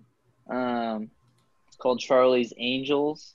Has Oh. a terrible score on Rotten Tomatoes, or not Rotten Tomatoes, Letterboxd at a two eight. But I Mhm. wouldn't put it past you, even though like, um, you know, like that not so teen movie and like Legally Blonde, all that shit came out in the, the time range. Um, but there was a Charlie's Angels movie that came out in 2019. Whether there's similar casts or you know cameos or not, um, but I would assume I've never seen Charlie's Angels, but I would assume that they would go places like spy shit, like the the women James Bond. I don't know. That's what I Right. would assume. All right, So that's, that's, a my good. that's my guess. Charlie's Angels. That's a good guess. All right, Nathan, what about you? It was so frustrating because you can't sort by foreign films on Letterboxd. At least I don't know if it's a foreign film. I don't think it is, but still, that could have helped. Um, there was just no real way to attack this, so I don't know. This is not right. This is not right, but I'm gonna at least hit on some of these clues. Um, so the film I went with is an all-female cast. Well, not all, but it, it is mostly a female cast. Um, the not the lead of this movie, but someone who is in this movie was the lead of a popular popular film last year, um, and the director is British. So there's the foreign aspect. So this isn't going to be right, but at least I got the clues. Uh, at least it matches up some of the clues. The only thing is, this this female is not the lead of this film, and that is uh, White Olander or White Olander. Oleander. Oleander. There we go. Uh, and that is uh, Renee Zellweger, is who I'm referring to, who obviously starred in Judy. I know you at least watched that movie, so Right. um, I thought that maybe that that could go into it. And Peter Kamin- Kosminsky is the director. He's British, um, so that that is what I went with, and that is 2002. So at least it fits some of the clues. It's not right, but I'll feel good about myself for at least getting getting some of the clues in there. All right. Well, uh, Brandon, you sure you don't have a guess? I'm just gonna follow up with Nick's guess. It's Charlie's Angels. Give it something. Nice. Okie doke. I'm not gonna lie, guys. Those are really good guesses. Uh, unfortunately, none of you got it right.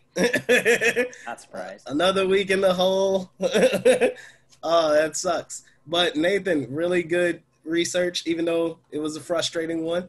You were right about the director being British. You are also right that that is the foreign that I was referring to, because it is a British uh, movie. Uh, your lead, however, uh, was in a movie last year, and that movie was The Good Liar, and that is Helen Mirren, Dame Helen Mirren. And the movie is from 2003, and it is called Calendar Girls. It is a movie about a group of English older ladies who decide to pose nude for a calendar to raise money for uh, their charity. And uh, yeah, it's Never uh, heard of either of those films. yeah. So it's called Calendar Girls. I would highly recommend it. It's very funny. One of the few very uh, funny British comedies that I, I've come across. Helen Mirren is great in it. And uh, yeah, this is just an interesting concept that got a lot of buzz back in 2003 for just produce. Uh, this is actually a true story uh, that older women post nude for a charity uh, and they raised a lot of money. So it's really great. Was this Nocturnal Animals? I, I don't know. I haven't seen Nocturnal Animals, But uh, there you have it. That's your code word this week. Uh, Nathan, I believe you have the code word, the next code word for next week. What do you got? I do. I'm unprepared. Uh, I will send it over in our group chat. Unfortunately, uh, sorry to let you down, but I need to. If I put it on the spot, it'll be too easy. Okay. All right. So that's three weeks in a row. No one's gotten the code word right. We're, we're right back to where we were in Where the we beginning. All right. Me and Nathan are still tied at three. Nick has two. Brandon has one. Hopefully we'll uh we'll be we'll start cracking the code again. But uh this has been Film Code, guys. Uh Brandon, let everybody know where they can find you. Uh, you guys can find me at F A N T A S M I C ears on Twitter. That's Phantasmic Ears. I talk about movies. I talk about Star Wars. Talk about Disney. Just follow me over there and see my uh, stuff, or, or not. Um, you can also follow me on Letterboxd. Same uh, same handle as my Twitter. Um, but thank you guys again for watching. Um, thank you guys for making me officially part of the Film Code podcast. I'm super grateful for you guys, and yeah, super excited to talk with you guys again next week. Sweet. Thanks, Brandon. Nick, where can everybody find you? Um, you can find me off on Letterboxd, Nick Spain. Um, you'll know it when there's like a flash emoji. Um, starting our David Fincher watch right now, so that should be exciting. Just finished up Wes Anderson. I'm um, going to be doing a lot of fun rewatches, but super happy about the show today. Glad that Brandon could officially join, so super glad to have him along. Even though he hated fan, you know, our our topic. Nathan, where can everybody find you at? You can find me on Letterboxd at Nathan Pig. Got a little lightning symbol next to my name. That's how you know it's me. Uh, got a lot of hot takes that you can come and, and shit on. So I, I welcome everyone to do that. Um, make sure you follow the show over on Twitter at Film Code Pod. We do a lot of things to try and interact with our followers and new people. It's easy ways to get shouted out on the show, and we're thinking of kind of doing some new ideas. Uh, so you definitely want to be involved over there. However, you're listening to us, whether it be on Spotify, Apple Music, Alexa, what, whatever form you are listening to us, please make sure you drop a positive score. Um, it really helps us reach new audiences. You know, even though this is our 15th or 16th episode. We are still growing, um, so we don't have a huge audience yet, and every rating goes a long way. So we would really appreciate you helping us out and giving us a positive rating. All right. And my name is Phoenix Cloud, and you guys can find me on Twitter at IMHO Reviews One. That's the number one, and on Letterboxd at PA Clouden. And like Nathan just said, please follow us on Twitter at Film Code Pod, and we will see you guys next week. Peace.